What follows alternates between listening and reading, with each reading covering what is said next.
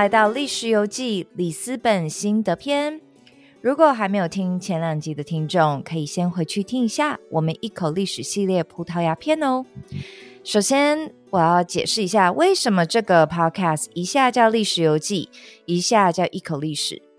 如果有听我另外一个主要 podcast 是出于它的产地的听众，就知道我做这个系列节目原因是因为我本人真的很爱旅游。在今年夏天，我跑了八个欧洲国家，还有墨西哥，走了这么多地方之后，我有一个心得，那就是我真的很爱流浪，也很喜欢花时间了解历史相关的小故事。比如说，我在西班牙的时候，刻完了 Reconquista 基督教失地收复运动的故事；在保加利亚，我听完了奥图曼土耳其帝国如何利用巴尔干群岛的基督徒，最终打下伊斯坦堡。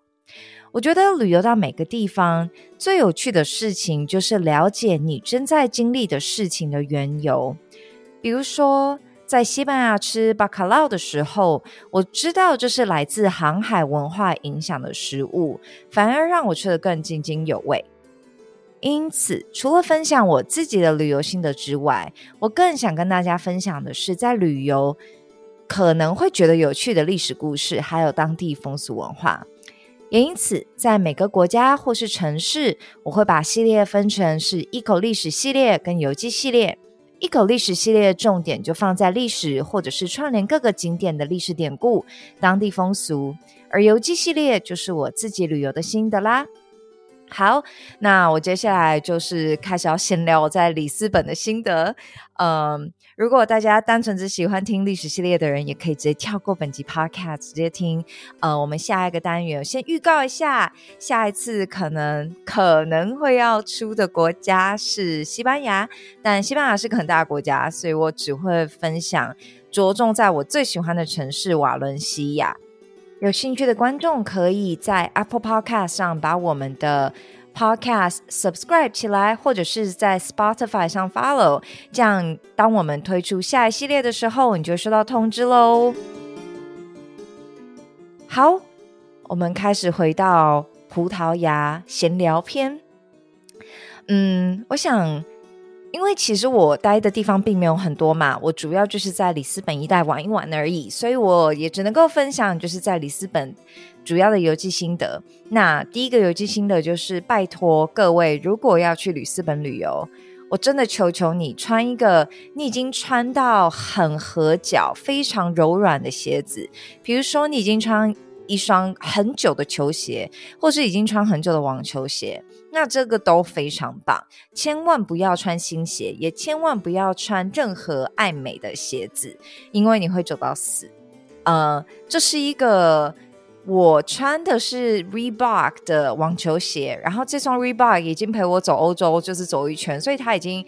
被我磨得很惨了，所以我算是走的还蛮舒服，但我就可以很明确感受到，当我把就是换鞋子换成是我的 o l b i r d s 的时候，我走的就是更舒服一点嘛。所以我觉得大家真的就是穿最舒服的鞋子。那我知道，如果 Sketchers 的话可能会更舒服。我在里斯本的时候真的好想去买一双 Sketchers，因为每天真的那个上坡下坡。走得很疯狂，哎，我先跟大家讲一下，我是一个很爱走路的人。就其实到各地旅游，除了在美国不适合走路的地方以外，我基本上就是十一路公车搭到底的那种人。那我在呃西班牙的时候，我可能每天走四五个小时的路，但是因为它是平路，所以其实你没有什么感觉。但是里斯本不一样，里斯本的那个坡真的是。如果大家有就是到猫空附近的那些社区待过，因为我本人在那边长大嘛，你知道我们家那边坡，我们都会开玩笑说这个坡可能超过三十度，非常陡。哎，里斯本的那个坡我没有开玩笑，我觉得有一些坡应该超过四十五度，因为那个仰角真的有点太大了。然后你走上去，我都在想车子车子要怎么开，然后老人家怎么办？而且最好笑的事情是，我就跟我的旅伴说：“天呐，里斯本！”这边的人应该没有办法当胖子。第一个是你每天运动量大成这样，你可能胖不起来；第二个就是，如果你是胖子的话，你在这里会生存困难，因为你每走一步可能都会要你的命，因为那个可能心脏负荷都有点大。所以我觉得到里斯本是一个运动健身的好地方，然后大家拜托。不要爱美，在那边穿厚底鞋或什么的，真的不要。我没有真的跟你开玩笑，就不用带。因为我旅行的时候，通常都会带，就是呃看地方啦。但我通常都会带一双，就是呃就是在西班牙、欧洲一带大家比较穿的这种漂亮的一点的厚底鞋。然后但更不会到太高，大概就四公分。然后另外一双就是真的是比较漂亮，可以呃穿出去，就是呃就是去比较好的餐厅。搭配洋装的那种呃高跟凉鞋，我在里斯本两双都没有穿过。我在里斯本从头到尾就是从 Reebok 的网球鞋。直接穿到就是干脆穿 o b e r 的跑步鞋出门就好了，其他我都再也不想穿，因为那个地形实在是太痛苦。它的好处是说，因为都是石头路啦，所以不会滑。哦，对，里斯本旧城区一带全部都是石头路，所以你也不用担心你会不会什么鞋底什么滑，不会不会不会，它那个抓地力都很够。重点就是好走，够软。你要想着你是。好像每天都在猫空爬山，然后爬指南宫，你可能会爬六七趟的那个概念，用或或者是就是一下是指南宫，一下是仙鸡岩，但是你把旁边的丛林换成都是城市的建筑，大概这就是里斯本的感觉。所以确定大家一定要带很好很好走的鞋子，然后呃，就如果是女生的话，那你可能就要稍微有一点小心思啦，你的洋装可能要挑那种配平底鞋会很好看的洋装。或者是呃可爱一点的短裤短裙，什么都还不错。那接下来的话，第二个心得就是，我真的很想骂脏话的人好多。呃，我还好是住在旧城区的最边缘，其实我住的地方已经算是有点靠近他们商业中心了，不是在就是呃那个靠海靠不对靠海对就靠港口那边的比较旧城的地方这样。呃，什么奥法马、巴夏这些区，我离他们稍微有一点距离，我走过去大概二三十分钟，所以我住的那边人还少一点。如果我只是想要待在我家附近的话，那还没有关系。但是每一次我只要走到，就是我前两集有介绍到那些景点，我真的真的都有一股反胃的感觉，就是人多到好恶心哦。我有一次，有一天有呃。真的就是在无聊，在走路。大概七点钟，早上七点钟出门，然后出门走到了一家，我个人到现在都觉得有一点点普通的咖啡馆。因为我有 celiac disease，所以我就在看说，哎，那边好像有一些食物是我可以吃的，所以我就进去。我坐下来之后，点了东西吃，大概到八点半我就走了。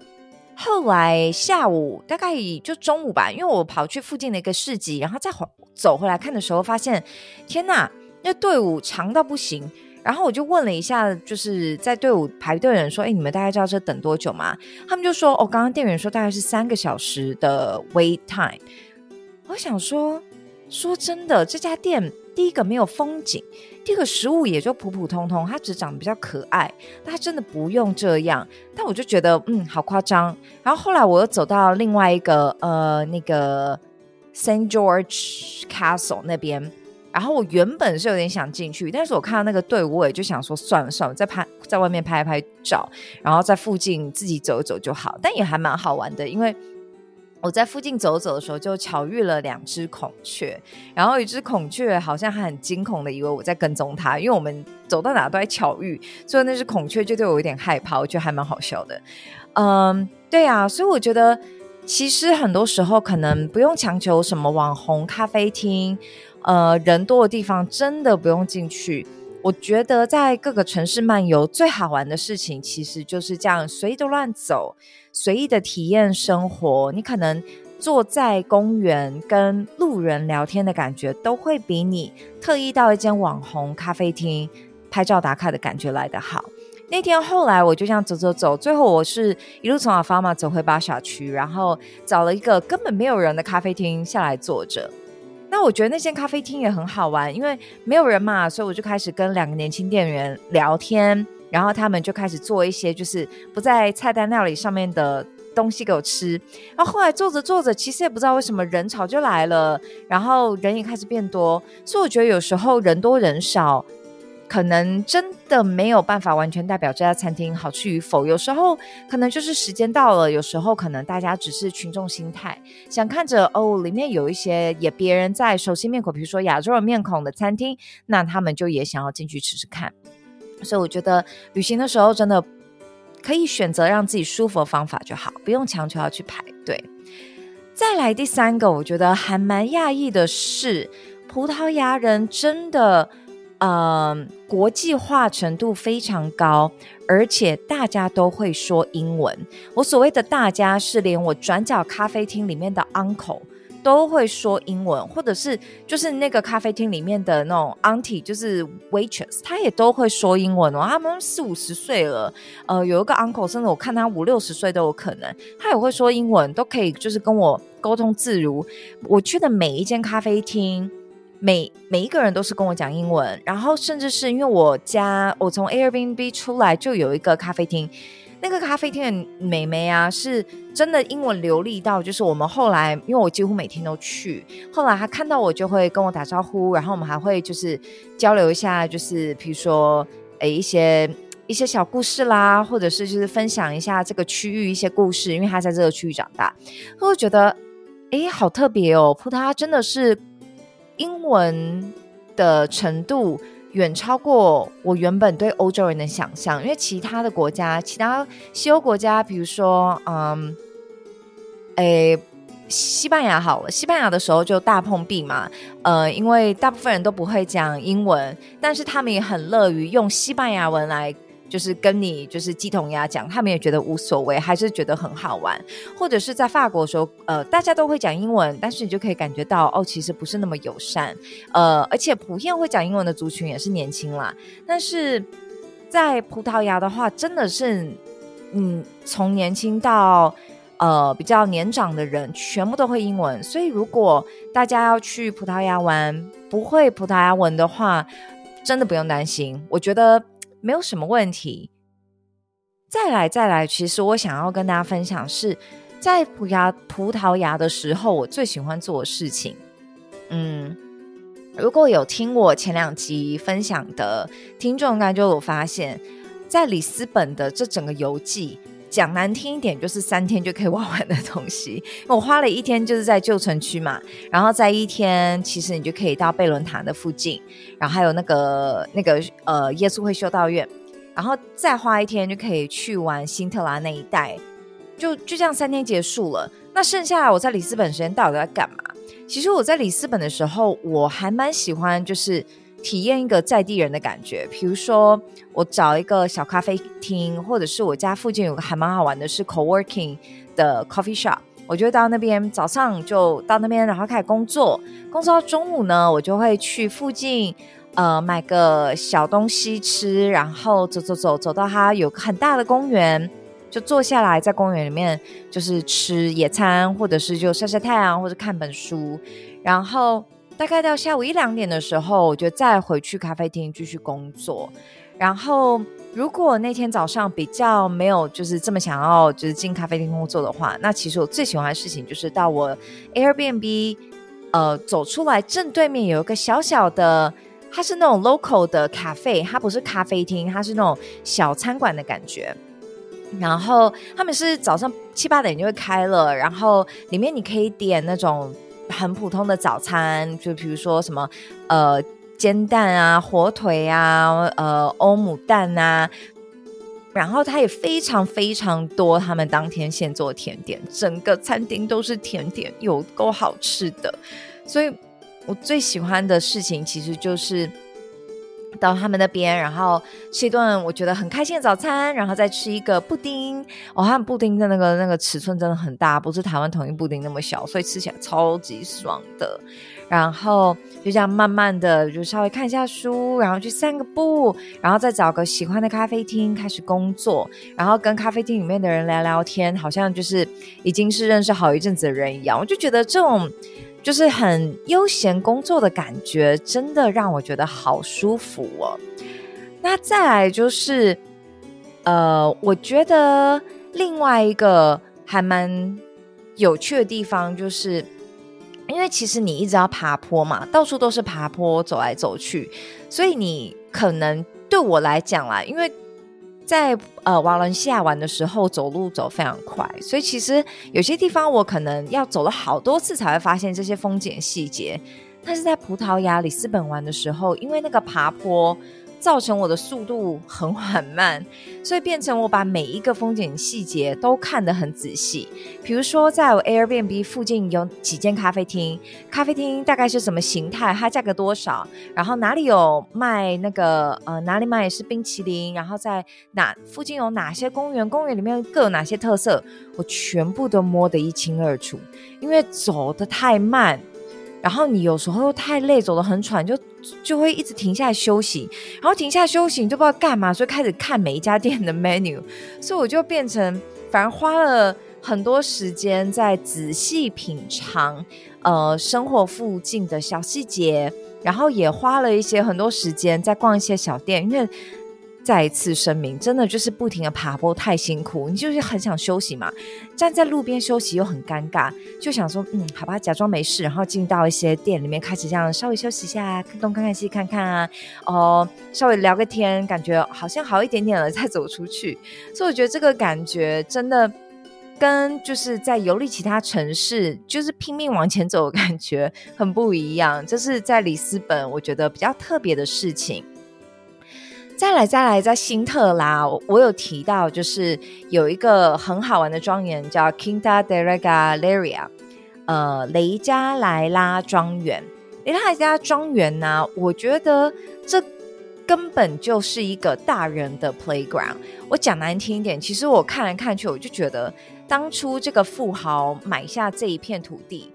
然后在里面再重新盖一些就是复古式中世纪的建筑，他根本就只是想要玩那个中世纪的 cos cosplay 打仗。我不知道大家呃有没有在就是美国的电视电影里面有看过？其实，在美国有一些人，他们很喜欢扮成中世纪的呃骑士的样子，然后他们就会分成两边，然后。开始打仗，就是他们在玩的一个游戏。我觉得这个庄园的那个主人，他当时候一定就只是要么自己跟自己的朋友很想玩，要么就是他想跟他自己的孙子们来玩这些骑马打仗游戏，所以就特地买了一个这样子的庄园，在靠山上面的那一端呢，因为那是比较偏摩尔式的留下来的建筑物，很多一些旧的堡垒，所以可能就是你知道一派在玩假装是摩尔人。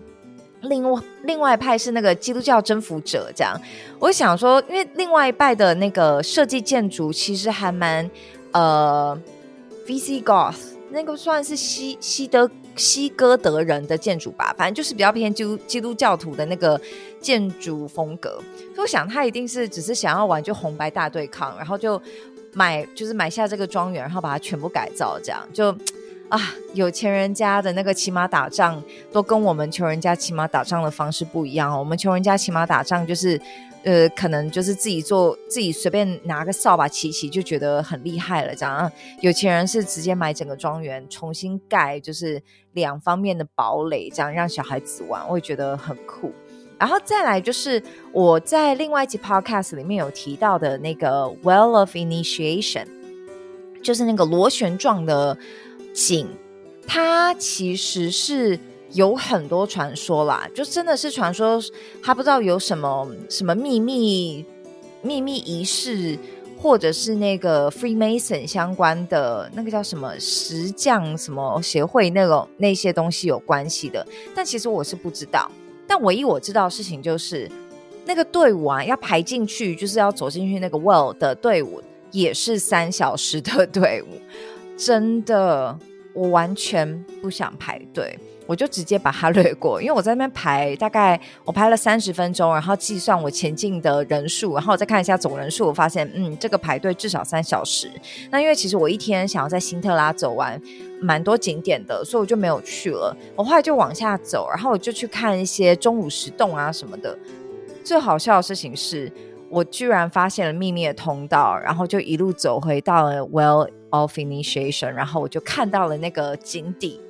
然后我就直接走出来了，我就完全没有花那三小时的时间在排队，我就觉得哎有一点赚到，但毕竟这是一个秘密通道，所以我就不再公开场合跟大家分享。如果有人要去里斯本、要去辛特拉玩的话，可以私信我，那我会告诉你怎么找到这个秘密通道哦。再来，我觉得。还有一个小细节，我想跟大家分享，就是在里斯本任何景点都是大排长龙，所以你要什么时候去，你要怎么去，就麻烦自己安排好时间，越早去当然是越好。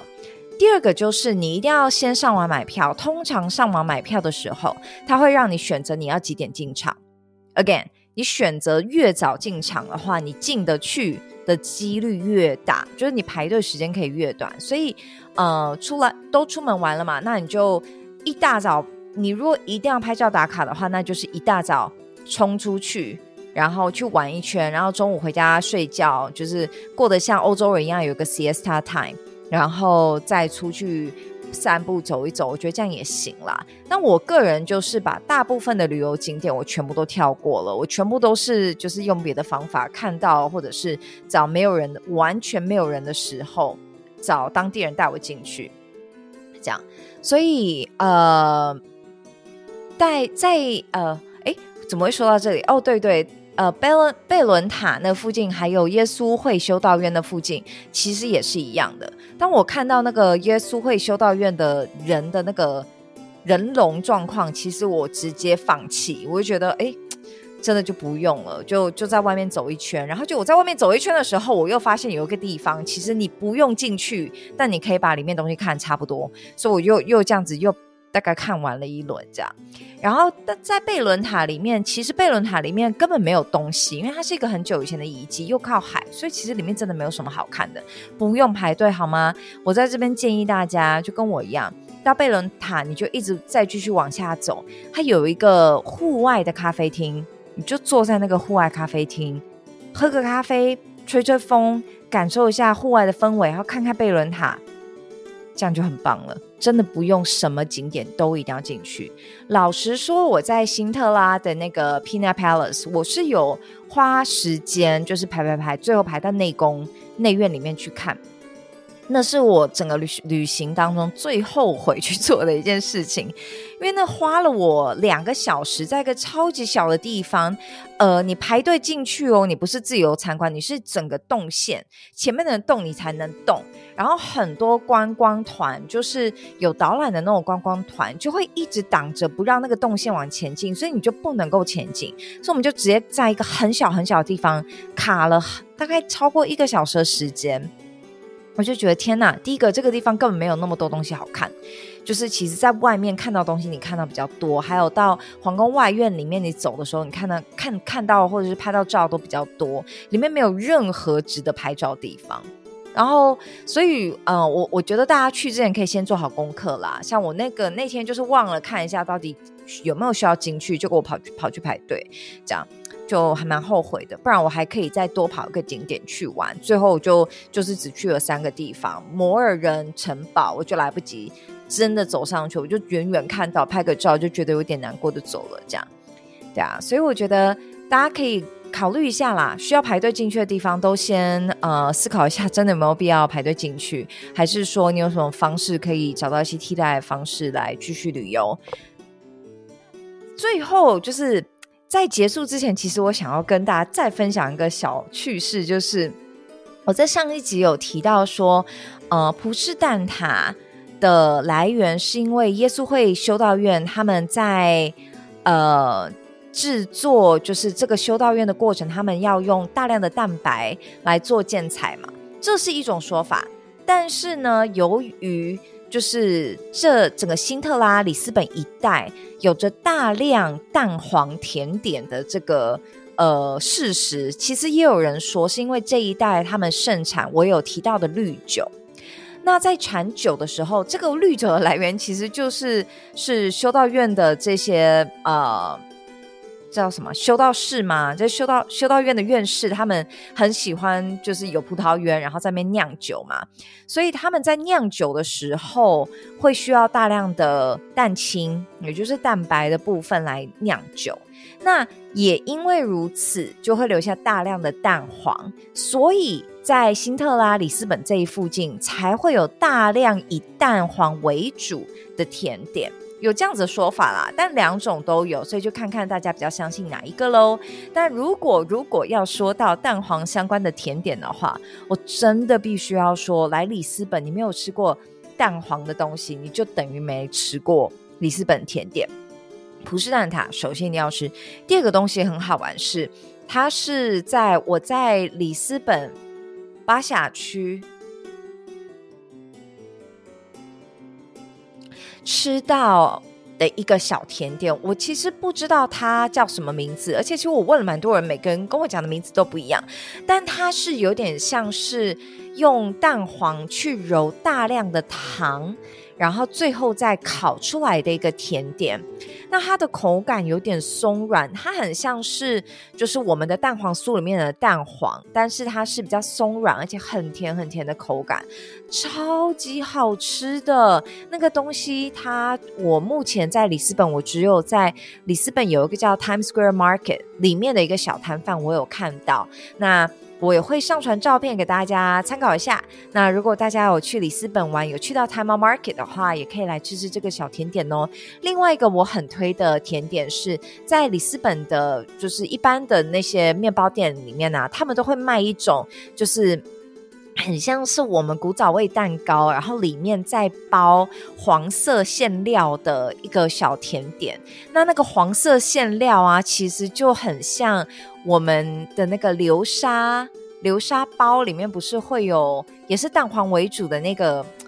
那个沙吗？它其实那个那个黄色的黄色酱就是那个蛋黄的，我不知道刚刚叫什么硫花流流沙姜，就是是一样的东西，它超级好吃。跟你讲，就真的是我们的古早味蛋糕再加这个流沙。好好吃，我找到，甚至他们还有做无麸质的版本，所以我找到之后吃了超级多个，真的很好吃。呃，再来就是，如果有人跟我一样是对麸质过敏，呃，对，就是不能够吃任何麦类制品的人的话，我也觉得里斯本是一个还蛮对无麸质人士。呃，友善的区域，有兴趣的听众可以来私信我，我可以把一些呃无麸质推荐的餐厅都推荐给大家，因为真的很厉害，而且他们甚至是甜点，各式各样，在里斯本你吃到的甜点，这些无麸质的餐厅都会复刻一一个无麸质版本给你吃，而且真的很好吃。所以如果呃跟我一样有就是不能够吃麦类制品。困扰的朋友去里斯本旅游的话，记得跟我联络哦，我会来告诉你去哪里吃到好吃的甜点。好啦，不知不觉就这样子又闲聊快三十分钟了，那我们里斯本游记就到此结束。希望下一次呃新的篇章开始的时候，各位听众也可以继续收听。也希望大家喜欢我们这一系列历史游记的 Podcast，喜欢的话就请帮我们收藏。呃，评论叫什么？